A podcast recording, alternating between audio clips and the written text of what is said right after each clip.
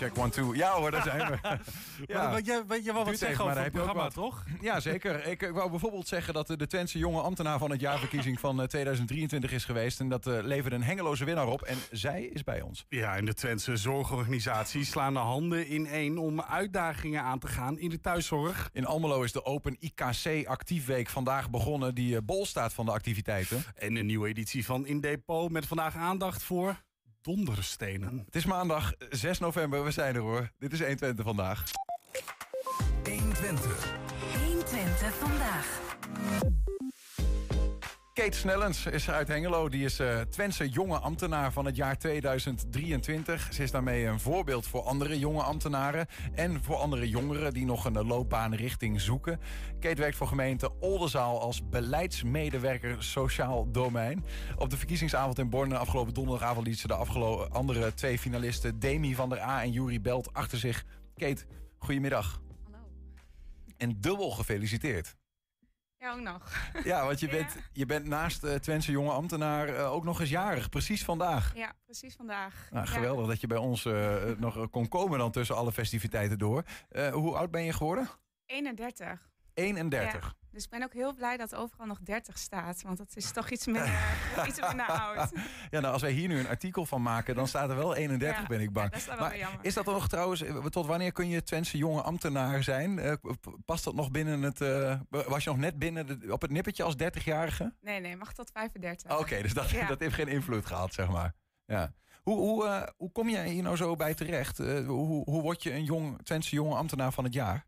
Nou, hoe was je Twentse jonge ambtenaar van het jaar? Je wordt in ieder geval genomineerd door je eh, collega's. Dus eh, een aantal collega's van mij hebben mij ook genomineerd om nou ja, de inzet die ik op mijn werk eh, bij de gemeente Oldenzaal heb, heb gepleegd de afgelopen jaren en nog steeds. Zij nomineren je, die zenden dat eigenlijk in. En vanuit die hoedanigheid wordt, nou ja, moet je zelf ook nog wat inzenden. Van ja, waarom vind jij zelf dan dat je de Twentse jonge ambtenaar bent? Altijd leuk. Altijd leuk om wat over jezelf te schrijven. Ehm, en op basis van die twee dingen eh, wordt er eigenlijk een top drie uitgekozen. eh, en die worden dan de finalisten genoemd. En op basis daarvan ja, mochten wij afgelopen donderdag de drie finalisten pitchen. En op basis van de pitch heeft de jury nou ja, gekozen wie de, wie de titel kreeg. We hebben Ja. de twee andere finalisten ook even voor de vorm hè, op een foto erbij. Juri Belt en Demi van der A. De- die, die, Zo'n donderdagavond, wat moet ik me daarbij voorstellen? Want in Borne was dat dan. Wat gebeurt er dan? Nou, het was eh, eigenlijk in Hengelo, maar Oh, maakt niet uit. in deze. Ehm, wat gebeurt er dan? Nou ja, in eerste instantie gewoon een, een leuke introductie van, eh, van de drie finalisten. Met eh, waarom zijn zij gekozen eh, door, eh, door de jury, maar ook door de collega's. En op basis eh, daarna mochten we eigenlijk eh tien minuten eh, pitchen, eh, alle drie. Eh, en iets te vertellen over jezelf, waarom je zelf vindt dat je de Twentse jonge ambtenaar bent. Of wat je hebt gedaan in de afgelopen jaren. Mhm. En eh, daarna eh, nou ja, hebben we nog gezellig met elkaar ook even een moment eh, van eten gehad. Waarna we daarna eh, nou ja, tot het eh, besluit gingen wie, wie de winnaar was. Ja. Ja, ja. Nou, daar hebben we zo ook nog wat beelden van hoe dat dan ging. Maar eerst even, wat, win je nou eigenlijk? Want je hebt een titel. Je bent nu Twentse jonge ambtenaar van het jaar. Is dat de eer of, of zit er nog wat bij? Nou, dat is de, de eer. Maar daarnaast ook een coachingstraject voor persoonlijk en publiek leiderschap. Oké, Ja, dus dat is wel heel tof. ja. Ja. En, en, en als het gaat om die titel, wat vind je daar eigenlijk van? Dat je dat nu bent? Nou ja, dat is wel. Het is een hele erge eer en een super waardering dat, dat je in ieder geval genomineerd wordt door je collega's. Eh, dus, en het is natuurlijk ook heel leuk dat je dan ook nog gekozen wordt. Ehm, maar ja, maakt het mij heel anders? Nee, nee. Maar het is nu wel echt overweldigend met alle reacties en alle eh, feedback die je krijgt. En hoe leuk de collega's en, eh, en het hele netwerk die je eigenlijk kent hier ook op reageert. Dat is wel echt heel leuk. Ja. ja, ik kan me voorstellen. eh, Die, die, die prijs. Ik heb even een van de bestuursleden van de jonge ambtenaren, de, nou ja, de club die dan dit, eh, deze prijs in het leven heeft geroepen, gevraagd. Waarom bestaat die eigenlijk? Nou, en toen vertelde hij. eh, nou, het, het is ook wel om eh, die jonge ambtenaar op, op het, in het zonnetje te zetten. En ook om te zorgen dat andere jonge mensen misschien denken: van nou, eh, is misschien wel wat voor mij. Dat heeft toch ook wel een beetje te maken soms met het woord ambtenaar, waar al een laagje stof op ligt. En dan ben jij ook nog eens beleidsmedewerker sociaal domein. Nou, je bent jarig. Hoe vaak moet jij op een verjaardag uitleggen wat je eigenlijk doet? Nou, soms best wel vaak eigenlijk. ja, nee, het valt, eh, het valt op zich wel mee. Het werken bij de gemeente is eigenlijk heel erg leuk. En het klopt, het, is echt, het klinkt misschien wat oudbollig ambtenaar.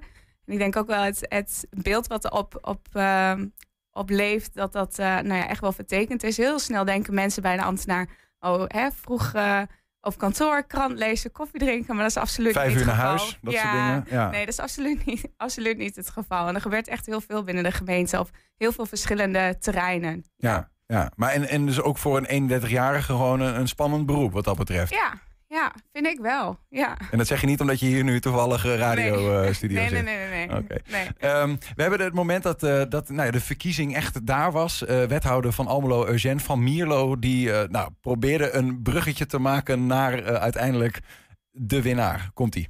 keuze uiteindelijk eh, gevallen is. eh, want ja, daar wachten jullie natuurlijk allemaal op. En jullie bouwen spanning op, doe ik expres.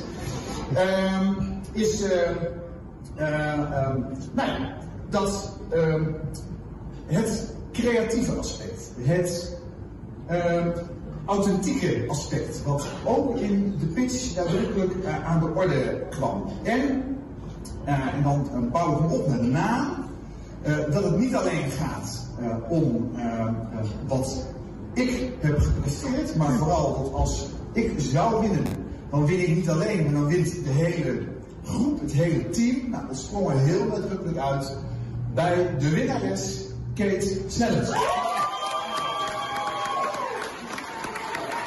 Ja, dat was ongeveer dus zoals het ging. Hè? Wat gaat er dan Ja. door je heen, is dan de vraag natuurlijk. Is dat echt leuk dan op dat moment om dan uh, ook echt te winnen? Nou, het, was, ja, het is uiteraard superleuk om, uh, om je naam dan, uh, dan te horen. En helemaal na zo'n avond vol spanning en, uh, en sensatie. Want je zit daar, je moet pitchen. Er zijn twee andere supergoeie kandidaten die, die ook de titel graag willen binnenhalen. En dan is het inderdaad wel echt ja. super gaaf dat je jouw naam dan op zo'n moment hoort. Zo, zo even wat quotes uitlichten vanuit het juryrapport. Hè, wat je daar dan over uh, van vindt. Uh, maar eerst even, want ik zeg net van, dan moet je misschien niet uh, soms uitleggen van wat doe ik eigenlijk als beleidsmedewerker. Wat zou je dan eigenlijk zeggen? Wat je, beleidsmedewerker, sociaal domein, wat doe je precies? Nou, als je kijkt naar het sociaal domein, dan gaat eigenlijk echt alles rondom de sociale kant. Dus de, de zorgkant, maar ook het contact bijvoorbeeld met het onderwijs. Uh, rondom mensen met een afstand tot de arbeidsmarkt. Uh, armoede is een thema, of bestaanszekerheid is maar net hoe je het wil noemen. Uh, en wat je doet als beleidsmedewerker is eigenlijk kijken welke ontwikkelingen zijn er landelijk, regionaal. Wat zie je bijvoorbeeld binnen je eigen gemeente gebeuren, maar ook nieuwe wetgevingen. Ga je echt onderzoeken en nou ja, kijken wat is er nodig om daaraan te voldoen. En om uh, nou ja, het voor de inwoner een stukje beter te maken. En dan echt op de sociale aspecten. Ja, ja, dus, ja. allerlei sociale wetten, uitvoering, uh, bijstand, thuiszorg, dat soort dingen. Daar ben je ook druk mee. Ja. Ja, met mijn collega's, niet alleen ik. ja, dat is een van die dingen die die zei, hè, van uh, we doen het samen. Een van de dingen waarom je bent uh, uitgekozen. En gewoon even wat quotes, even go goed om te zeggen. Uh, driekoppige jury was er hè, uit het werkveld. We zagen net Eugène van Mierlo, wethouder in Almelo. We hadden Kees Meijer, gemeentesecretaris in Enschede. Dat is zeg maar de, de hoogste ambtenaar is dat. Ja. Um, en dan heb je nog Ilse Sanders, winnares van vorig jaar. Werkt voor de veiligheidsregio Twente. Zij kozen uiteindelijk jou. Uh, je hebt de titel gewonnen, zeggen ze, door inzet bij grote projecten zoals de coronacrisis, Oekraïne-crisis en de versnelde toestroom van statushouders en het thema bestaanszekerheid. Hierbij heb je laten zien dat je zeer bekwaam en creatief bent in het vinden van oplossingen. Dat, uh, dat vond ik leuk om te horen, maar ik dacht, weet je ook welke oplossingen ze dan bedoelen en welke problemen daaraan vooraf gingen? Ja, soms is het gewoon heel erg goed schakelen. Dan loop je misschien tegen bepaalde wetgevingen aan of tegen bepaalde muren dat je denkt qua beleid van, oh, dit, dit past niet helemaal. En dan is het soms echt wel kijken van ja, wat past dan wel? En kun je dan toch op die manier nog iets, uh, iets voor elkaar krijgen om, uh, nou ja, om het een beetje mooier te maken? Heb je een voorbeeld? Of is dat moeilijk zo, voor, zo op te lepelen? Uh, wat, een voorbeeld. Nou ja, wat, je, wat ik bijvoorbeeld um, als voorbeeld kan, kan geven, is dat wij al heel erg snel geneigd zijn om bijvoorbeeld alleen naar het kind te kijken als het gaat om zorg. en bij, ik heb in een van mijn projecten ook echt gezegd van... Goh, we willen niet alleen naar het kind kijken... maar we willen ook kijken wat valt er bijvoorbeeld op, op in een klas... en wat valt er bijvoorbeeld op binnen een school... om vanuit die hoedanigheid dan nou ja, breder te kijken... om efficiënte en effectieve hulpverlening in te zetten. Mhm. Dat is een voorbeeld uh, daarvan. Oké, oké. Eh, dan staat er nog van, je wist je te onderscheiden door je vermogen om te schakelen in alle lagen in de organisatie en de samenleving. En toen vroeg ik me ook een beetje af van, uh, hoe, hoe, zit dat precies? schakelen, verschillende lagen, ben je, ben je een soort van ja, duizendpoot dat je makkelijk voet aan de grond krijgt overal? Nou, het heeft daar ook wel mee uitstaan. Je zit natuurlijk in een politieke omgeving. Dat, dat betekent uh, iets op, uh, op politiek niveau. Daar moet je altijd rekening uh, mee houden. Als ambtenaar? Als ambtenaar, Je zit altijd een beetje in een mangel. Ja, als, als ambtenaar. Nou ja, mangel wil ik niet als zo noemen. Maar ja, het geeft wel bepaalde richtingen. Welke nou ja, denkrichting je op moet. Of welke kant je op moet. Ook vanuit Den Haag natuurlijk krijg je richtlijnen mee. Ehm, maar daarnaast moet je, moeten de mensen op de werkvloer moeten het uiteindelijk doen. Ja. En dat is uh, nou ja, hetgene met schakelen. Je moet strategisch het bestuur mee kunnen krijgen. Het management uh, moet je mee kunnen krijgen. Maar ook uiteindelijk de collega's die het daadwerkelijk moeten gaan doen. En we zijn heel snel geneigd en heel goed om uh, plannen te maken. En dan ja, is soms de vertaling naar degene die het moeten doen, laat maar zeggen, soms Ja. best lastig. Ja. En ik vind dat dus heel leuk om nou ja, van strategische en tactische plannen en uiteindelijk ook daadwerkelijk iets praktisch te maken om, om het te kunnen gaan doen met elkaar. Ja, ja, ja. Dat vind ik heel leuk. Ja, precies. Dus Ja. uiteindelijk, want dat is goed om te zeggen. Een ambtenaar is er uiteindelijk een uitvoerder van be- beleid dat in de politieke arena wordt bedacht of door bestuurders wordt bedacht. En uiteindelijk, eh, nou ja, maar jij hebt zelf natuurlijk ook een mening over hoe dingen goed zouden werken. En hebben daarin ook wel een bepaalde op het laagste of kleinste niveau invloed in de uitvoering. En dat, daar moet je een soort van match vinden met elkaar. Ja, je moet zeker altijd, eh, altijd een match vinden. En het is heel leuk eh, als, eh, als beleidsmedewerker, zoals, ik- nou ja, zoals ik het dus doe. En wat ik dus nou ja, hè, daarvoor ook een gekozen ben. Is door echt die match te blijven zoeken tussen die drie lagen. Zodat je ook met elkaar gewoon de neuzen dezelfde kant op hebt. En dan ook kan zeggen, oké, we gaan het nu met elkaar doen. De, laatste hoeven niet meer eh, te duiden, want je deed dat hier net ook al. Hè. Je praat over wij, van eh, je wint die, die prijs ook eh, samen met, met je team. Dat zijn al andere beleidsmedewerkers of zo, of hoe moet ik dat zien? Nou ja, dat kan ook andere organisaties zijn met wie je heel veel samenwerkt. Dat kunnen collega's zijn vanuit beleid, dat kunnen collega's zijn uit de uitvoerende teams. Het is eigenlijk gewoon met iedereen met wie je een opgave oppakt en aangaat. Ja, dan formuleer je continu weer een, eh, een, andere, wat, er- weer een ander team geform, geforma- geformaliseerd. En op basis daarvan eh, ja, doe je het altijd met elkaar en verdeel je taken. En, en ja, zorg je dat hetgene wat we moeten doen, dat dat gedaan wordt. Eh, In de, op de basisschool, hè, als je, dan werd er natuurlijk aan iedereen wordt die vraag gesteld, dat wil je laten worden. Zei je toen al ambtenaar? Nee, nee. Heb ik niet gezegd. Ook niet op de middelbare school. Wat wilde je wel worden dan? Ik wilde altijd kinderpsycholoog worden. Oké. Ja. En waarom heb je een afslag genomen? Ehm, ja, waarom heb ik een afslag genomen? Ik heb uiteindelijk wel psychologie gestudeerd. Dus ik ben wel die kant opgegaan. Maar ik vond toch het één op één contact en hulpverlening... eh, eh, ja, vond ik toch niet zo heel leuk. En toen ben ik dus eh, na mijn studie... dacht ik eigenlijk, nou, wat wil ik dan? En deze, nou, toen ben ik aangenomen als trainee. En dat is een, een tweejarig met drie opdrachten ja, job eigenlijk binnen de Twentse overheden om te kijken van welke richting vind je leuk, wat vind je leuk. En zodoende ben ik dus ook bij de gemeente Oldenzaal gekomen met mijn laatste opdracht en blijven hangen. Ja, ja. Wat maakt dit, dit werk dan eh, mooi? Dat je blijft hangen, dat je hier ook eh, vol enthousiasme vertelt? Ehm, nou, wat ik heel mooi vind is dat eh, je eigenlijk altijd met elkaar aan het kijken bent hoe kun je het nou weer net een stapje beter doen. En ehm, nou ja, de positie waar ik nu in zit binnen de gemeente Oldenzaal maakt ook dat ik continu andere opdrachten en opgaves krijg. Hè. Je, je zei net al, de coronacrisis, de opvanglocatie Oekraïne. Dus elke keer weer iets nieuws en dat vind ik heel erg leuk. Telkens weer kijken van wat is de opdracht vanuit eh, politiek of bestuur... en hoe moeten we daar het beste invulling aan geven eh, voor die inwoner? Ja, of wat sin- signaleert de, de, de mensen eh, op de werkvloer? Wat sin- signaleren die en kunnen we daar het makkelijker voor maken? En het, uiteindelijk gaat het natuurlijk altijd voor om het nou ja, voor de inwoners van, nou ja, in dit geval dan Oldenzaal, beter en mooier te maken. Eh, maar uiteindelijk doe je het ook wel gewoon voor met elkaar echt te kijken van ja, hoe kun je het gewoon goed doen en blijven ontwikkelen en dingen versterken of verbeteren. Nou, ik hoop dat je aan de andere kant van deze lijn, eh, wie er dan ook uh, meekijken of luisteren, wellicht iemand enthousiast gemaakt om uh, uiteindelijk ook ooit de Twentse jonge ambtenaar van het jaar te worden. Nou, wie weet. Ja. Kate Snellers, dankjewel. En ook heel veel plezier vandaag nog met wat je dan nog gaat doen op je verjaardag eigenlijk. Want daarvoor zit je hier ook nog op je verjaardag. Ja. dankjewel. Zometeen Twentse zorgorganisaties slaan hun handen ineen om uitdagingen aan te gaan in de thuiszorg. 120.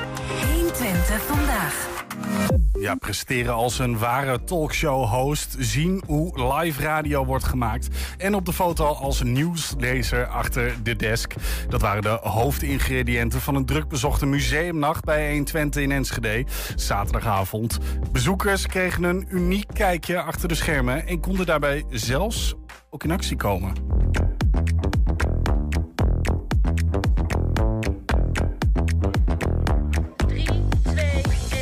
Welkom. Welkom. Welkom. Welkom bij 1 Museumnacht.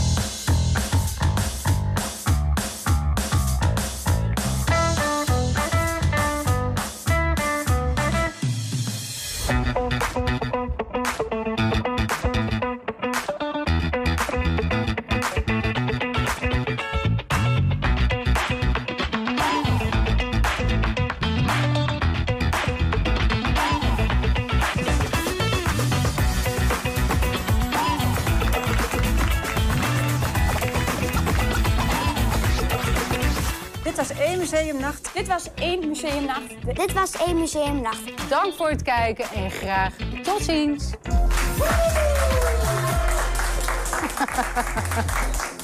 Ja, dat was dus dit weekend bij, uh, uh, bij de museumnacht uh, in Enschede. Waar mensen ja, de taak van Niels ook een keer van dichtbij konden zien. Dat, gisteren, of dat dus dit weekend. 120. 120 vandaag. Een lieve zuster die goede zorg levert. Daarmee zijn eh, de meeste mensen die wijkverpleging ontvangen eigenlijk al tevreden. De kleur van de jas die doet er dan niet zoveel toe. In tijden dat de zorg uit zijn voegen barst, moet dat ook een geruststellend uh, gegeven zijn. Daarom slaan zorgorganisaties in heel Twente momenteel ook de handen in één. Samen te werken eigenlijk bij ons aan tafel zijn zorgbestuurders Rick Hogeboom en Aline Polen. Welkom, beiden. Dankjewel. Uh, misschien is het goed om, om, heel even uit te leggen nou ja, wie jullie zijn, maar vooral wat, bij welke organisatie je werkt en ook in een breder verband.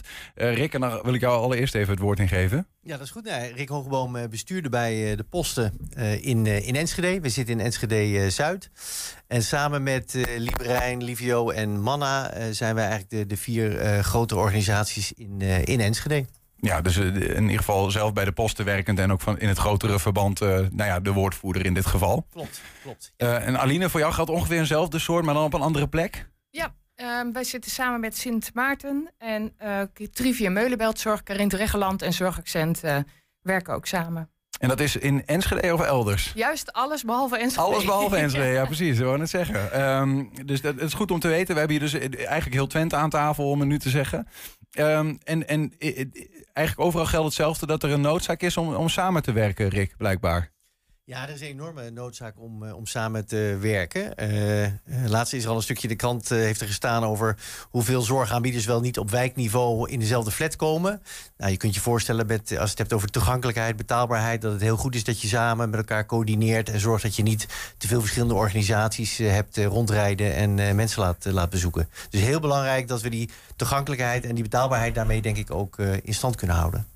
Voordat we verder in uh, gesprek gaan, even naar een korte video. Uh, we gingen langs in het gezondheidscentrum in de Hasseler S in Hengelo. Uh, waar dus kort geleden wijkverpleegkundigen van Trivium Meulenbeltzorg... bij die van Karin Dreggeland eigenlijk zijn ingetrokken. Wij zijn um, hierbij ingetrokken naar aanleiding dat wij meerdere gesprekken hebben gehad... met de wijkverpleegkundigen van Karins. We merkten dat we graag een goede samenwerking neer wouden zetten. En we merkten dat als wij dicht bij elkaar waren in één pand... dat we deze samenwerking beter kunnen uitbreiden. Bert, hoe blij waren jullie met de nieuwe buren van, uh, van TMZ? Ja, wij zijn heel blij met onze nieuwe buren. Het werkt uh, goed samen. Ja. En uh, elkaar dagelijks kunnen zien bevordert de samenwerking alleen maar. Ja, we merkten dat er hier in Hengelo-Noord voornamelijk veel vraag was naar meer wijkverpleging. En we konden dat zelf niet meer waarborgen. En daarom hebben we de samenwerking opgezocht. Ja, en dan zit je hier in Hengelo-Noord, Hasselen S. Een wijk die ook uh, rappend vergrijst is. Omdat de mensen die hier kwamen wonen in de jaren 80, denk ik, nu allemaal ook uh, 60ers, 70ers zijn. Ja, klopt, inderdaad. Ja. Die zijn allemaal een stukje ouder geworden, dus die hebben een hogere zorgvraag. En dat moet allemaal wel gewaarborgd worden. Wil je in de toekomst um, uh, met dezelfde aantal personeelsmensen in de zorg, zeg maar, uh, wel een toenemende mate van zorg blijven leveren, dan zullen we wat, wat echt wel efficiënter met elkaar moeten gaan werken. We zijn bezig met het, ja, het vergroten van een, een een gezamenlijk aanmeldpunt. Uh, dus daar zijn we mee bezig. Om het ook voor de huisartsen en voor de cliënten die graag zorg willen hebben... dat ze makkelijker op één punt uh, zorg kunnen aanvragen. Ja, even een, een, blik op dat gezondheidscentrum, Alina. Dat zijn de mensen vanuit jouw organisaties. Uh, ze het een beetje goed? Zo is dit wat er ongeveer aan de hand is? Meer samenwerken omdat je anders gewoon met, met de handen die je hebt niet meer uitkomt bijvoorbeeld? Ja, dat klopt. Uh, de vergrijzing in Nederland is nu echt gaande. En we zien en voelen dat in onze wijkteams. En um, ja, men merkt dat men vaker nee moet verkopen op het moment dat er een beroep gedaan wordt op ons. Bijvoorbeeld door de huisarts of door het ziekenhuis. En die moeten dan uh, rond gaan bellen van welke organisatie heeft er wel plek. En uh, we hebben wat rondgekeken in Nederland op andere plekken. En daar hebben we gezien een voorbeeld waarvan we denken... nou, dat zou hier in Twente ook best wel kunnen werken. En dat willen we gaan uitproberen in Tubbergen en in Hengelo. Daar gaan jullie uh, aan Daar de gaan slag. wij uh, aan de slag. Aan de voorkant, zeg maar, als er een vraag is, willen we één aanmeldpunt realiseren in onze proef, onze pilot. En daar willen we gaan kijken van als mensen zich aanmelden, um, wie heeft er plek, waar kan iemand terecht, wie kan deze zorgvraag het beste beantwoorden. Maar nog beter, allereerst gaan ze de vraag stellen. Heeft, is hier echt een fysieke zorg nodig of zijn er andere mogelijkheden om Oké, in te zetten? okay. kunnen we het er nog verder over hebben, over dat uh, gezamenlijke aanmeldpunt. Eerst even uh, ook naar een ander punt. Uh, Rick, het besef dat er iets moet veranderen, dat, dat, dat schijnt binnen Zorgland zelf, binnen collega's best wel heel duidelijk te zijn. Die voelen dat natuurlijk ook iedere dag. Maar het is ook belangrijk dat mensen zelf eigenlijk de zorg krijgen. Hoe zeg je zo iemand, een inwoner dat zelf gaat, gaat beseffen, hè? Ja, ja. Nee, dat klopt. Hij speelt van verschillende kanten, ook wel, ook wel politiek gezien. Maar misschien gaan we het daar nog over hebben. De ongemakkelijke waarheid noemden we net ook. Van, nou ja, uh, het feit dat we uh, zorg een van de belangrijkste onderwerpen is uh, vanuit de kiezers. maar dat het politiek gezien nog heel weinig directe aandacht krijgt. Dat is wel een belangrijk punt. Maar wat heel erg belangrijk is, is dat mensen gewoon nog eigenlijk onvoldoende nadenken over hun eigen toekomst. Waar ze willen wonen, hoe ze de, de zorgverlening voor zich zien. Daar wordt gewoon in zijn algemene te weinig over nagedacht. En dat is echt wel een punt. Want je, je, noemt even die verkiezingen. Zeg van, nou, we vinden dus blijkbaar met z'n allen zorg een heel belangrijk punt. Uh, maar maar de, de mensen die gaan stemmen, die hebben daar zelf een rol in. Die hebben er zelf een rol in, omdat ze natuurlijk zelf moeten nadenken over, over hoe hun eigen toekomst eruit moet, uh, moet zien. Maar we zien ook dat politieke partijen het heel lastig vinden om, nou ja, laten we zeggen, de, de toenemende vergrijzing en ook de kosten die het met zich meebrengt. Dat vraagt eigenlijk om hele nadrukkelijke keuzes en ook lef in keuzes. Mm -hmm. ja, en die horen we natuurlijk niet. Hè? Dus, dus in die zin komt het ook wel weer een beetje terug bij, laten we zeggen, de ouderenzorgorganisatie, die dan het probleem maar mogen oplossen. Ja, en ja. dat kan natuurlijk niet de bedoeling zijn. Maar, kun je eens concreter maken, wat voor keuzes liggen er dan voor uh, bij mensen die, waar ze eigenlijk gewoon een, een keuze in moeten maken en de durf moeten hebben? Nou, dat is wel een, uh, goede vraag in de zin van... Uh, we zien nu landelijk dat er uh, zo'n 22.000 mensen op de wachtlijst staan voor verpleeghuiszorg. de verpleeghuis, aantal verpleeghuisplaatsen is bevroren. Dus dat betekent dat die mensen eigenlijk niet meer naar het verpleeghuis toe kunnen. Dus dat betekent in ieder geval dat er een uitspraak gedaan moet worden... van wie is dat verpleeghuis nou? Welke mensen kunnen nog naar het verpleeghuis toe? En betekent eigenlijk voor de rest van de mensen... Mm -hmm. dat ze dus andere keuzes moeten maken. En dat ze misschien naar een woning moeten verhuizen... waar ze nou ja, gelijkvloers kunnen wonen... of waar ze de, de douche op de begane grond hebben. Uh, dat soort zaken. Daar moeten mensen echt van tevoren over nadenken. En minder aanspraak doen op uiteindelijk de, de zorgsector uh, echt op locatie, zeg klopt, maar. Ja. Klopt, ja. Um, uh, nou, nou, heb je natuurlijk allerlei dingen. Je hebt de technieken die worden, worden beter. Um, onlangs zat ik hier met iemand die geleerd was in de, in de mantelzorg. Waar, waarop Aline wordt eigenlijk een aan. Als jullie als bestuurders zouden moeten opnieuw zouden mogen indelen, hoe zou het land er dan uitzien? Oeh, ja, het, dat, hang, dat is wel een lastige vraag. Um, want we zitten in een situatie nu.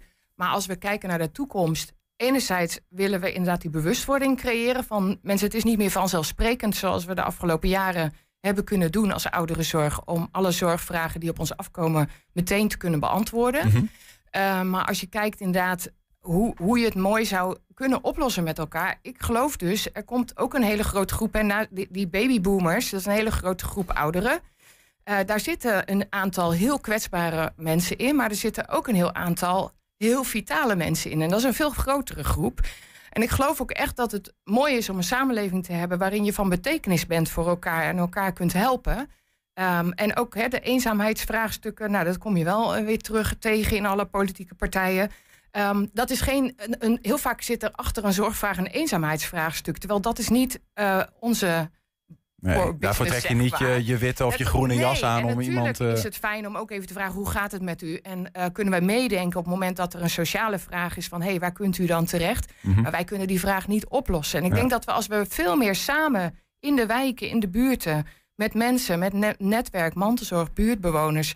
Uh, oplossingsrichtingen bedenken. Misschien dat mensen samen kunnen eten met elkaar. Dat ze veel meer die opvang samen doen. Ja. Dat er ook minder beroep gedaan wordt op de zorg. Is dat ook iets waar jullie dan als zorgbestuurders mee bezig zijn? Want eigenlijk waar we het nu over hebben, misschien dat een beetje groot, kleiner te maken, zoals ik het begrijp, is er is gewoon een, capaciteitsprobleem in de zorg. Dus eigenlijk wil je zoveel mogelijk voordat jullie organisaties in beeld komen dingen oplossen. Nou, dan kunnen ook mensen met elkaar uh, dingen oplossen. Je kunt zeggen van maak een andere keuze, ga in een knarrenhof wonen of weet ik veel wat allemaal. Um, dat is eigenlijk hoe, hoe ik het moet zien. Hè? En hoe helpen jullie ook mensen om die keuzes te maken dan bijvoorbeeld, Rick? Ja, ik denk dat, dat we daar, daar zeker in, in, in helpen. Uh, vanuit de schaars die we net schetsen, die speelt natuurlijk ook op wijk- en, uh, en buurtniveau. Uh, en wat we proberen is de mensen die in zo'n wijk of buurt wonen, om die zichtbaar te maken, om, om die te gaan ontmoeten, om te zien wat er speelt, om wat ze nodig hebben. Mm -hmm. en op het moment dat je dat weet, uh, kun je mogelijk ook voorkomen dat mensen uiteindelijk naar het verpleeghuis toe moeten. Want het gaat soms gewoon inderdaad over eenzaamheid. Of het gaat om hè, als iemand bijvoorbeeld een boekje zou kunnen voorlezen op een uh, lagere school, dat je dan alweer een soort uh, zinvolle invulling hebt van je, van je dag. Ja. En ik denk dat dat heel erg belangrijk is. En het is ook wel bewezen dat naarmate je s ochtends opstaat en je, je hebt iets voor ogen van hey, ik heb een zinvolle dag, je ook langer, uh, laten we zeggen, uh, uit het circuit blijft van, van zorgaanbod en zorg nodig hebben. Nee, ik moet ook even denken, want uh, de posten is nou bij uitstek volgens mij ook een plek waar eigenlijk, en volgens mij is het ook iets van jezelf geweest, die zegt van je, die, die, die, um, die, dat zorgcentrum, woonzorgcentrum wat de posten is, moet opgaan in die wijk, de posten. Zodat, zit dat ook daarin? We moeten veel meer één worden met elkaar? Ja, dat, dat zit er veel meer in. Kijk, ik denk dat een verpleeghuis is prima, maar eigenlijk is, is gewoon verpleeghuis ook een, een, onderdeel van die wijk. Ja.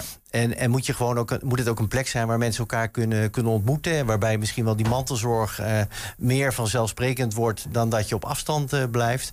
Uh, nou, in die zin hebben we ook bij de posten een samenwerking met de gemeente en de woningbouwcorporatie Domein. Om gezamenlijk te kijken van nou, wat doen we nou op het gebied van doorstroming? Wat zijn nou de beste woningen? hoe kunnen we mogelijk een pand met elkaar neerzetten waarin mensen elkaar kunnen ontmoeten samen met een maatschappelijk ondernemer? Dus nou, ik denk allerlei ideeën om vooral die, die, die wijkbuurt zo zelfstandig mogelijk te houden. Ja. Aline, in, in Hengelo en Tubbergen uh, zijn die voor de zomer ook uh, begonnen met een zekere vorm van, van samenwerking. Wat, wat, wat is daar precies gebeurd en hoe, hoe gaat het? Nou, we zijn al wat langer met elkaar in gesprek, omdat we dit aanzien komen. Hè? Um, en inderdaad, voor de zomer hebben we echt een project uh, ingediend bij een van de fondsen rondom het Integraal Zorgakkoord. Om dit nou echt van de grond te krijgen. En um, ja, ze zijn met elkaar gaan praten van... hey, waar lopen jullie tegenaan en um, wat kunnen we voor oplossingen met elkaar bedenken? En um, ja, hun lijkt uh, één aanmeldpunt in de wijk gewoon heel erg fijn. Uh, omdat ze dan uh, meer samen de zorgvraag kunnen bespreken. Mm -hmm. daar ook van elkaar kunnen leren. Is dit nou echt een zorgvraag of zijn er andere oplossingsrichtingen? Maar ook dat ze minder vaak nee hoeven te verkopen... Uh, naar mensen die uh, zorg willen en waarbij het nog niet kan. Omdat ze meer samen overleggen. Um, het, je moet je voorstellen, in de wijkverpleging fluctueert de zorg heel erg. Soms is er een heel intensieve zorgvraag, maar als iemand overlijdt, valt er ineens heel veel uur bijvoorbeeld weg. En dan heeft een wijkteam weer ruimte om weer nieuwe cliënten aan te nemen.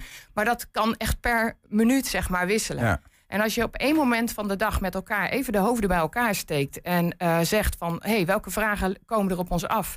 En welke ruimtes hebben we in onze teams? Dan kan je die vraag en dat aanbod veel slimmer en beter op elkaar afstemmen. En, en toch heb ik begrepen dat het dan niet zo moet gaan werken dat um, uh, waar ik, als ik normaal zorg ontvang van organisatie A, dat ik dan in één keer iemand van organisatie B op bezoek krijg, omdat die toevallig beschikbaar was. Nou, we willen dit heel netjes doen, hè? want we zijn meer zorgorganisaties dan de vier die ik in het begin noemde. Dit is ook echt een experiment waarin we met elkaar willen gaan uitproberen van hoe werkt dit nou. Mm -hmm. Ja, samenwerken is niet altijd makkelijk, dus we willen even klein beginnen met vier organisaties om dat goed af te stemmen en een bepaalde route te vinden met elkaar hoe dat werkt. En uh, ja, mensen in Nederland is het nou helemaal zo dat cliënten keuzevrijheid hebben. En we hebben een soort van marktwerking waarin cliënten kunnen kiezen welke zorgaanbieder ze willen. De autoriteit Consumentenmarkt die let daar ook op of we wel uh, genoeg open zijn naar de buitenwereld toe. En eigenlijk met dit experiment sluit je het een beetje dicht. Dus we moeten daar heel uh, netjes, zorgvuldig mee omgaan. Um, dus we vragen altijd eerst, mensen kunnen sowieso naar hun eigen wijkverpleging voorkeur bellen. Maar ze kunnen ook via ons gezamenlijke aanmeldpunt zich aanmelden, maar dan nog aangeven: ik wil bij voorkeur zorg van Carint Reggeland of van Sint Maarten. Ja, ja, ja. En, dat, is ook, dat moet ook gewoon. Dat moet ook gewoon, maar dat team kijkt dan in dat overleg wat ze één keer per dag doen. Ja, wij kunnen helemaal niet, maar uh, Driffie Meulenbeltzorg heeft bijvoorbeeld wel ruimte in het team. Ja. ja. dan komen vraagstukken van laat je iemand een dag in het ziekenhuis waar dure zorg uh, wordt geleverd en waar ook andere mensen uh, een plek nodig hebben? Of zeg je, nou, u moet toch wel naar huis. Um, en er is een, een, plek die u kan helpen. Mm -hmm. Ja, dat is dan misschien niet uw eerste voorkeur. Maar laten we het gewoon proberen. En ja. als het niet gaat, dat er later nog weer een switch plaatsvindt. Ja, en hoe werkt dat dan eigenlijk met zorgverzekeraars? Want als ik, ik, be, ik, ik betaal een zorgverzekeraar, die betaalt uh, jullie een van de organisaties weer uit. Ja. En in één keer gaat mijn zorg door een andere organisatie geleverd. Uh, die misschien wel duurder is. Hoe werkt dat? Wil je dat echt weten? Ja, weet ik eigenlijk niet zeker. Ja, misschien wil ik dat ook niet weten. Misschien is nee, dat ook heel, heel erg technisch. Het is best wel ingewikkeld. Ja, nou ja, misschien moet jaarlijks ook... moeten wij aanbesteden ja. en, en hebben we plafonds ja. tot ver, hoe ver je mag gaan. Dus eind van het jaar moet je altijd even kijken van hoe zitten we met elkaar. Nou ja, misschien het in één keer zat ik in mijn hoofd zat ik, ja, op die plek. Ja, ingewikkeld. Ja. Uh, Rick Hogeboom, uh, in Enschede gebeurt het al wat langer. Hè? En uh, ook een pilot als het gaat om samenwerking. Wat gebeurt er in Enschede dan precies en hoe gaat dat? Nou, we, we, hebben ons een, uh, de afgelopen jaren ook al als organisaties uh, een aantal strategische keuzes gemaakt. Zo heeft de Post ervoor gekozen om echt terug te trekken zich in stadsdeel Zuid. En dan heeft Liberijn bijvoorbeeld gezegd... nou, we gaan alleen naar het centrum toe, dus we gaan niet langer in Zuid zitten. En dat betekent dat het aantal aanbieders per wijk al een stuk verminderd is. En wij hebben bijvoorbeeld met, in Stadsdeel Zuid... Uh, wat jij net aangeeft, Aline, hebben we eigenlijk met Livio samen... en met Manna een soort overleg, uh, la wat jij net schetst... van ja, hoe gaan we de zorg met elkaar verlenen. Dus dat coördinatiepunt, het, het, kennen van de mensen die in zo'n wijk wonen... Dat, dat ligt eigenlijk bij die wijkverpleegkundige al. En dat, dat werkt in de praktijk heel goed, want ook zij zijn allemaal zorgmedewerkers... en Natuurlijk vinden ze het wel fijn om of bij de posten of bij Livio of bij mannen te werken. Ja. Maar uiteindelijk vinden ze het heel fijn om als team natuurlijk gewoon problematiek op te lossen. En ja. Uh, ja, dan maakt het kleur van het jasje ook niet zoveel uit. En voor die patiënt ook niet? Ook niet, nee, want zolang zij steeds meer met elkaar optrekken, is, is, is, uh, zou je ook kunnen zeggen, ja, dan doet het jasje er gewoon minder uh, toe. En ik denk dat we naar een situatie gaan waar we, wat we net schetsen, dat toegankelijkheid en, en, bereikbaarheid wel de, de meest belangrijke onderwerpen worden. En dan is dat jasje niet zo interessant meer, dan wil je gewoon geholpen worden. Ja. Betekent dat ook dat het in Enschede al pilot af is? Zijn jullie, wel, nee. zijn jullie wel uit met elkaar of kan dat helemaal niet? Nou, weet je, dit, we hadden het, je had het net je vraag over die ziektekostverzekering. Die maakt het heel erg ingewikkeld, omdat die marktwerking er gewoon nog is. En we ook te maken hebben met, met allerlei verschillende tarieven. En vraag me niet waarom er verschillen zijn, maar die zijn er. Ja, dat, dat maakt het ingewikkeld. En ik denk dat het voor de burger heel slecht te begrijpen is. En ook voor wijkverpleegkundigen is het eigenlijk niet zo goed te begrijpen, want ze willen het graag met elkaar oplossen. Dus we maken het met elkaar wel heel erg complex. Ja, ja, oké. Okay. Dus de, de, pilot kan goed gaan, maar we kunnen nog niet echt zeggen van uh, nu... Uh... Nee, kijk, als, uh, de pilot zou goed afgerond kunnen zijn. We hebben dat gezien bijvoorbeeld bij huishouding... dat de wijkverpleging ging de huishoudelijke hulp, noem je dat, indiceren. Nou, hartstikke goed initiatief. Uh, alleen dat initiatief uh, uh, dat wordt niet verder getrokken... omdat de huishouding op een andere manier is aanbesteed... dan op wijk- of buurtniveau. Nou, zo ongewikkeld kan de werkelijkheid zijn. Ja, ja, ja, ja. oké. Okay, okay. Ik ga hier ook niet over doorvragen. Want daar komen we dan inderdaad in. Ja, het is zeker interessant, ja. ja. Maar even, want in uh, Hengelo en Tubberg gebeurt het dus nu vier organisaties uh, die samen naar kijken. Ik hoor uh, Rick jou zeggen, in Enschede hebben we het Centrum en Enschede Zuid. Dat geldt ook voor een beperkt aantal organisaties. Ja, met z'n vier. De zorgschakelpartners zijn daar eigenlijk de, degene die ja, zo'n 83% van de markt hebben. Ja. en, en proberen dat op een goede manier Waarom die andere wijken? Of is dat, is dat een onderdeel van het uitbreiden? Nee, die, die, andere wijken, daar zit onder andere mannen. Livio zit eigenlijk, die is verreweg de grootste. Die zit eigenlijk in alle wijken. En, en uh, wij zitten dan in de stadsdeel Zuid. De Liberij zit vooral in het centrum. En mannen zitten op andere ja, stadsdelen, ge, gebuurten van, uh, van Enschede. Ja, ja. Maar daarnaast heb je nog heel veel andere aanbieders... die, die, uh, die ook in Enschede actief zijn. En wij zijn met z'n vieren en we hebben nog zo'n stuk of 40, 50 rondrijden in, uh, in Enschede. Ja, ja. Maar is het de bedoeling dat, dat uh, dit idee, zeg maar, dat het uiteindelijk gewoon Enschede breed gaat, gaat werken? Ja, we hebben wel eens met elkaar gesproken over nou, een soort idee van white label. Hè. De toegankelijkheid en bereikbaarheid is veel malen, vele malen belangrijker dan dat je eh, van een organisatie bent. Want uiteindelijk moet de zorg geleverd worden. En een white label betekent eigenlijk dat je dat met elkaar gaat vormgeven en organiseren. aan de achterkant los je het dan administratief wel op, maar aan de voorkant ben je, heb je één witte label of jas. Nou ja. Precies, precies. Ja. Want ik denk dat we daar wel uh, naartoe gaan. En natuurlijk heeft elke organisatie zijn eigen identiteit. En, en voel je bij de ene organisatie meer thuis dan de ander. Maar uiteindelijk staan we denk ik wel voor een, voor een grote, uh, groot issue... dat we de toegankelijkheid en bereikbaarheid moeten organiseren. Aline, hoe zit dat uh, voor, voor de rest van, van Twente, zou ik bijna zeggen? Ja, we gaan starten dus in twee plekken om echt het experiment te laten plaatsvinden. Ik denk... We gaan starten zo half januari. En tegen de zomer hopen we de eerste resultaten te met die, hebben. Met dat, met dat eerste ja, aanmeldpunt. aanmeldpunt. Eén aanmeldpunt, ja. ja. En um, ja, dan kun je vervolgens gaan uit als het goed bevalt. En wij horen uit andere plekken van het land dat dat goed bevalt. Want het scheelt uh, de tijd van de huisarts die je rond moet bellen, van het ziekenhuis. Maar ook die wijkverpleegkundige hoeft niet de hele dag die telefoon op te nemen, omdat er weer een vraag komt en ze weer nee moet zeggen.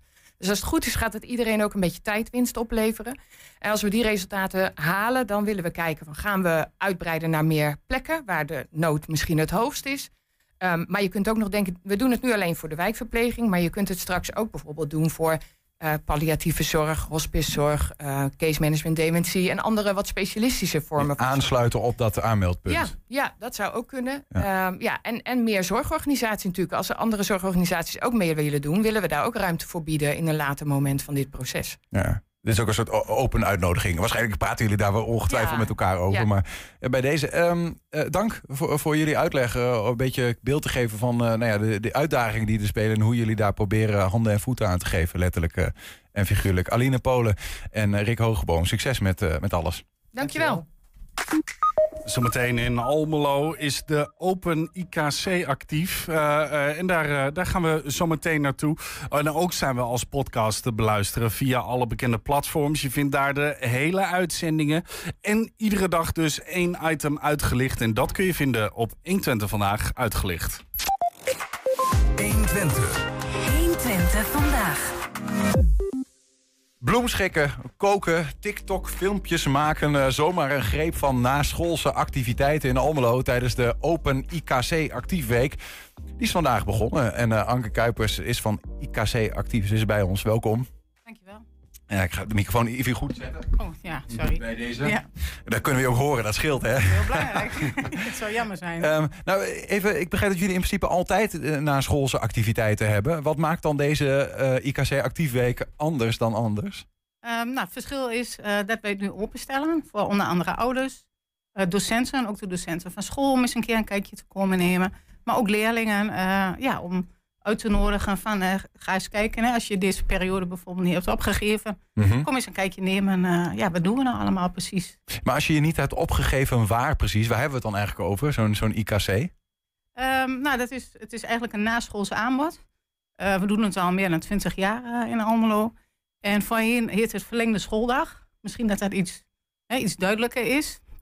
En verlengde schooldag betekent dus ja, een verlenging van de schooldag.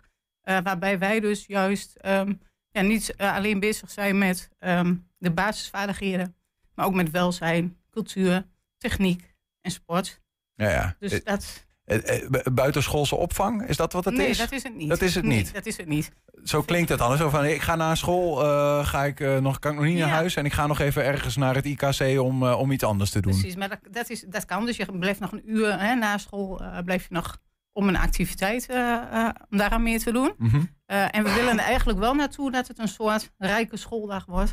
waarbij je tot vijf uur, bij wijze van spreken, op school kunt zijn... Ja. en aan allerlei activiteiten mee kunt doen. Ja, maar wat is dan precies het verschil tussen een buitenschoolse opvang en, en IKC? Een buitenschoolse opvang, dat is echt een, een, ja, een kinderopvang. Hè? Dat is dus nu waar je inderdaad afspreekt van... ik blijf tot vijf of tot zeven uur uit school. En dit is echt aan school gerelateerd.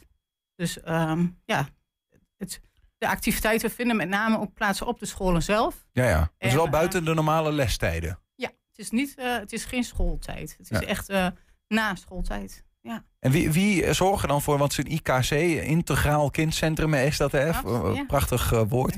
Ja, daar zitten allerlei organisaties bij, bij in, aangesloten. Ja, het is eigenlijk een, een, samenwerking tussen een basisschool, een kinderopvang en welzijn. En daarbij sluiten ook nog allerlei andere partijen aan, bijvoorbeeld een bibliotheek of een uh, GGD. En uh, samen proberen we ja, voor die kinderen een mooie, mooie toekomst te creëren. Ja, ja. maar de, dat toch, ik, ben, ik ben toch benieuwd. De GGD. Dus ik ben, ik ben een kind op de basisschool, want daar gaat het voor nu nog even over. Ja. Um, en ik, ik heb les gehad en ik ben om half drie vrij. Ja. Uh, en, en dan? Dan ga ik binnen het IKC nog iets anders doen. Wat heeft die GGD er dan mee te maken? Nou, de GGD is met name ook uh, onderschooltijd. Hè. Die, die kan dingen signaleren van kinderen.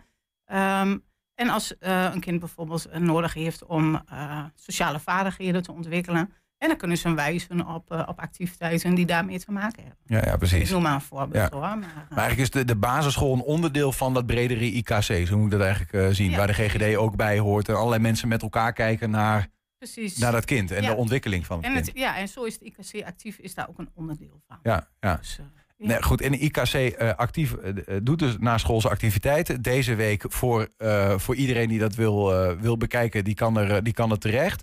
Wa- waar moet ik aan denken? Wat voor activiteiten doen jullie zoal? Nou, we hebben sowieso een vast aanbod wekelijks van techniek en sport. Dus, ehm, en cultuur. We proberen zoveel mogelijk duidelijkheid ook te scheppen. Ja, als je bijvoorbeeld eh, op, op een school, op een van die acht scholen in Almelo zit, dan weet je, ehm, op maandag heb ik, eh, kan ik naar techniek, op dinsdag kan ik aan cultuur meedoen en op woensdag is er sport op het schoolplein. Dus eh, zo proberen we daar wat structuur eh, in aan te brengen, zodat je weet van, hé, ik kan op maandag nou ja, naar techniek. Eh, daarnaast hebben we nog losse activiteiten, afhankelijk van, van de wensen van school. Hè. Stel, er is een bepaald thema op school en nu is dat bijvoorbeeld herfst. Eh, dan proberen we in de activiteiten daar ook eh, op in te spelen. Ja, ja. Dat we bijvoorbeeld eh, nou ja, naar het bos gaan of ik noem maar iets.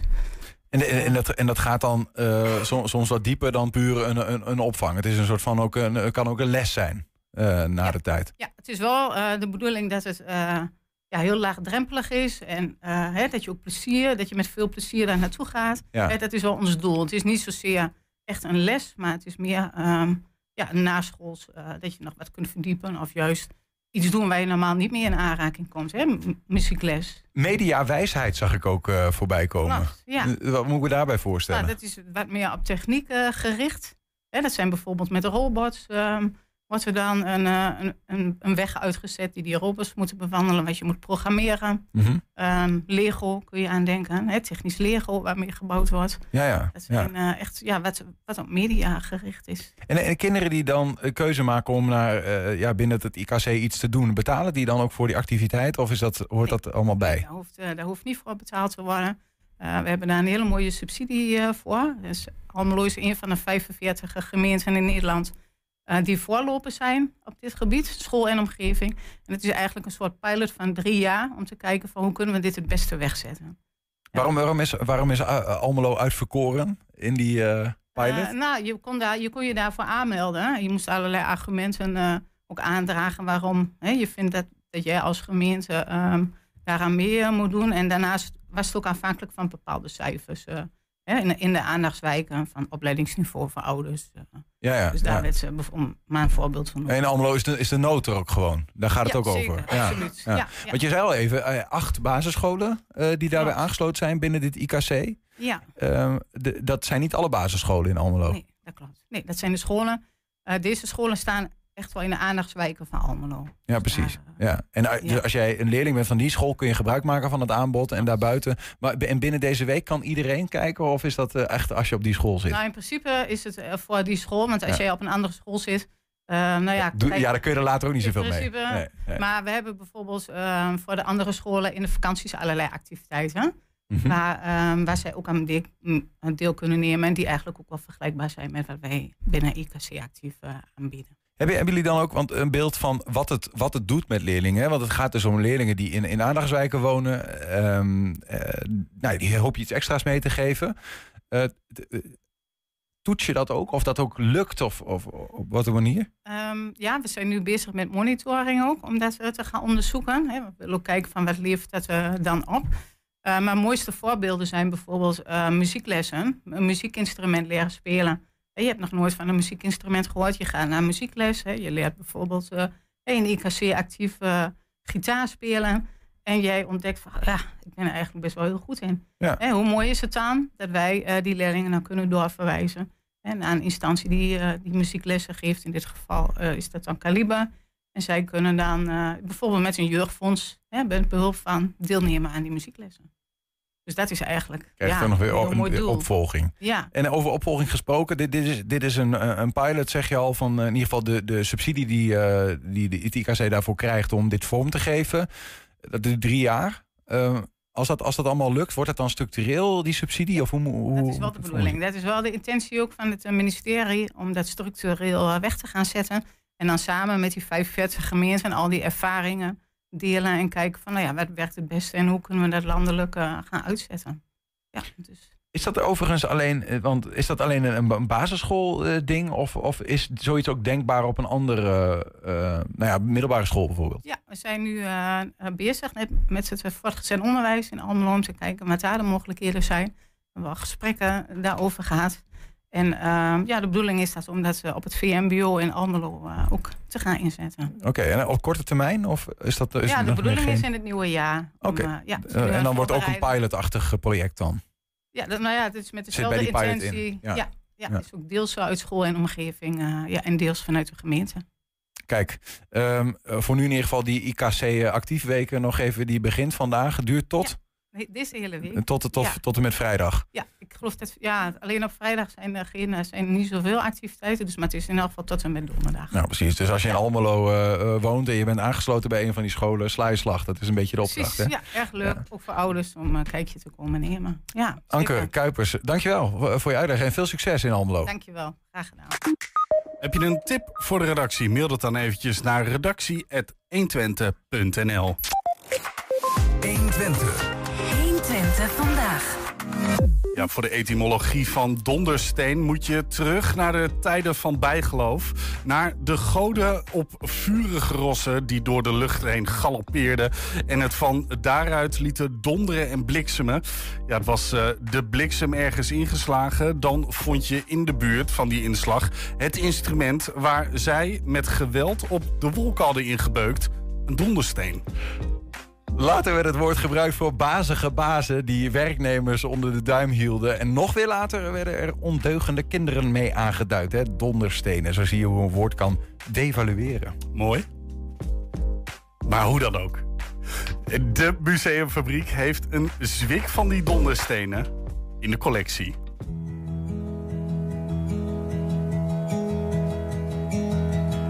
Edwin, ja. het lijkt een beetje stamkroeg. Je hebt de kloorstaan. Ja, hè? Je hebt Ja. de glaasjes al even vergeten, dat is jammer. ja, die kon niet zo snel Maar we zitten hier even voor de sfeerbeeld, hè? Op een koude winternacht, avond. Rommelt buiten. Het rommelt buiten. Ja. Maar wij zijn wel beschermd tegen blikseminslag. Ik heb jou nooit voor een spiritueel of religieus mens versleten. Nee, ik laat lieg- staan ik- bij geloven. Ik lieg ook waar ik bij sta. Dat dacht ik al. ja. Ja. Ja. Maar er zit wel een verhaal in. Ja, klopt. Ja, ja. Want dit zijn ehm, bijlen uit de steentijd. En we hebben het dan over... Dan heb je het over 1500 à 2000 voor Christus. Mensen die dit zien kunnen dit niet voelen, maar dit is echt dit is zwaar. Het, heeft een, het, lijkt wel granietachtig of ja, zo. ja, ja. Het is, En het is onvoorstelbaar. ehm, je kan je dat niet voorstellen. het is Eh, vakmanschap, hè? Het is zo verfijnd gemaakt. Ja, ja. Dat die- gat wat hierin zit, zit een Ja. gat in. Ja.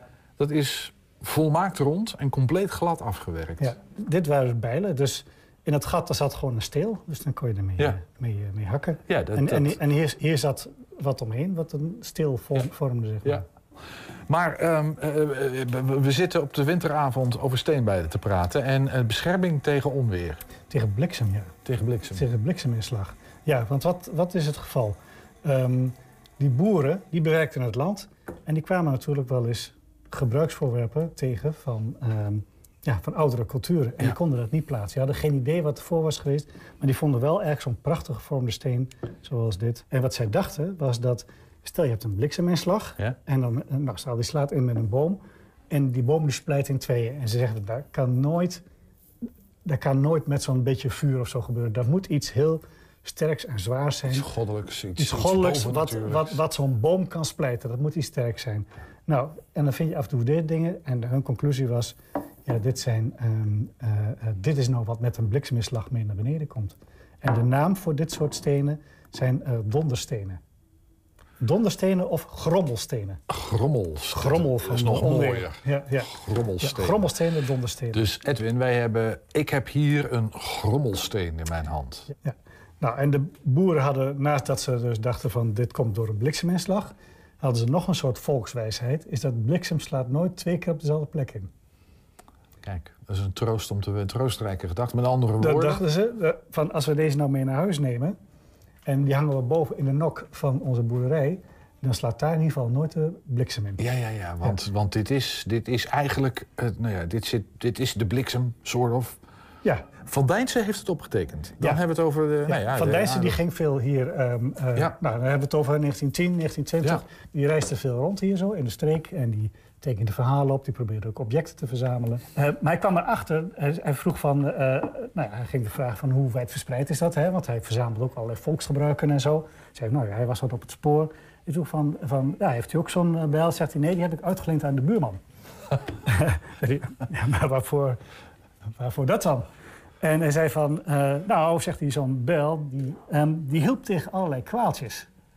En, eh, eh, wat En de buurman was ziek. De buurman was ziek, de zoon van de buurman was ziek.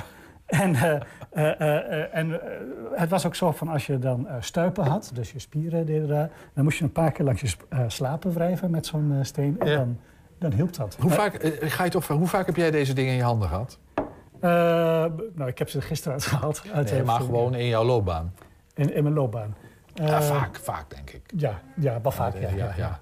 En nou heb jij eh, recentelijk een, eh, toch een behoorlijke doodsmak. eh, daar ben je heel goed doorheen gekomen. Ja, ja. Nee, dat jij, klopt. Jij legt niet de relatie met... eh, Nee, nee, nee, dat ik, eh, eh, nee ik, ik ben nog steeds van mening dat ik gewoon eh, dat ik zo goed af ben gekomen met een, dat ik een, eh, een stevig ontwerp ben.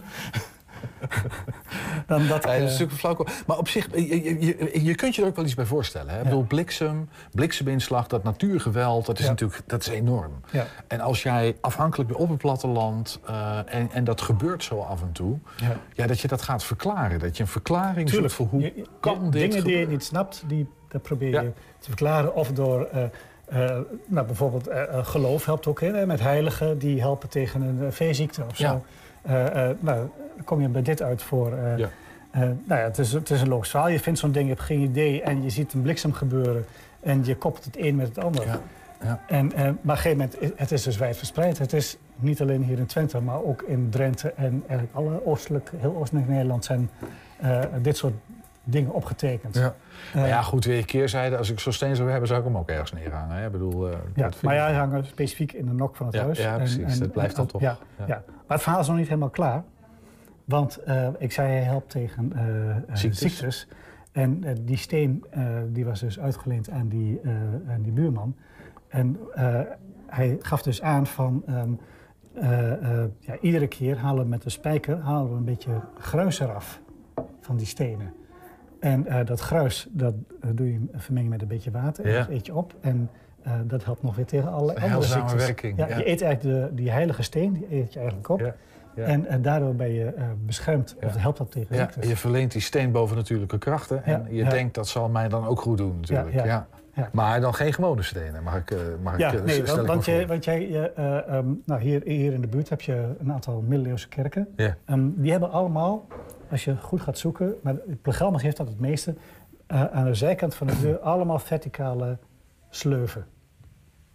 Groeven. Groeven. Ja, ik heb hier, de foto's, ik heb hier foto's meegenomen. Hier heb je de, hier heb je de deur. Hier, hier, hier begint het eigenlijk met die groeven. Het zijn echt diepe groeven. Echt diepe groeven, ja. Ja, ja. En hier heb je een heel stuk muur. Heb je van de, de hele muur is eigenlijk vol met... Nou, dat is eh, zandsteen. Ja. En het, ehm, eh, eh, nou, ik heb een verklaring nu gele- eh, gelezen van mensen... en die, die, die zeggen ja, dat zijn van Franse soldaten... die hebben hun bajonetten geslepen aan de kerk. Wat men deed, is men ging met een scherp voorwerp, een, een, een, mes... dan ging je dan met een mes naartoe of met een spijker... en men ging wat van dat zandsteen... eh, ja, van het gruis eraf halen, nam men mee naar huis. Men maakte daar een papje van met een beetje olie of met een beetje water en nam men dat in. en het idee erachter is een kerk, dat is een gewijd, gewijd gebouw, dat is beschermd. Ja. En als je nou Dat iets van, dat, iets van dat beschermde gebouw in jezelf opneemt, ben je zelf ook beschermd. Ja, we vreten de kerk op. Ja. Dus zo'n steen opeten... Ja, is zo'n eh, gek idee nog is, niet. Is zo'n gek idee nog niet. Dat, Nee, smakelijk. Maar ehm, ik, ik, eh, ik voel me een stuk geruster. Eh, heb jij wel eens een stukje kerk gehad, eh, Niels? Nou. Lekker papje met wat kerk erin. Jacobus, om, om precies te zeggen. Nee, volgens mij heb ik nog nooit een stukje kerk gegeten. Mooi. Nou, dat, is, dat vind ik dan een mooi thema om de uitzending op af te sluiten. Terugkijken, dat kan namelijk direct om 8 en 10 zijn wij op televisie te zien. Op 120.nl kun je terugkijken. Op televisie gaan we verder met voetbaltijd. Eh, eh, met eh, vandaag uh, Juri Geer. 120. Weet wat er speelt in Twente. Met nu het nieuws van 5 uur. Goedemiddag, ik ben René Postma. Pieter Omtzigt denkt dat de verkiezingen uitdraaien op een centrumrechtskabinet... met zijn eigen nieuw sociaal contract en de VVD. Ze zouden allebei 27 zetels krijgen. Een minderheidskabinet is een optie, zegt Omtzigt tegen de krant Tubantia... maar ook een coalitie met onder andere BBB en CDA.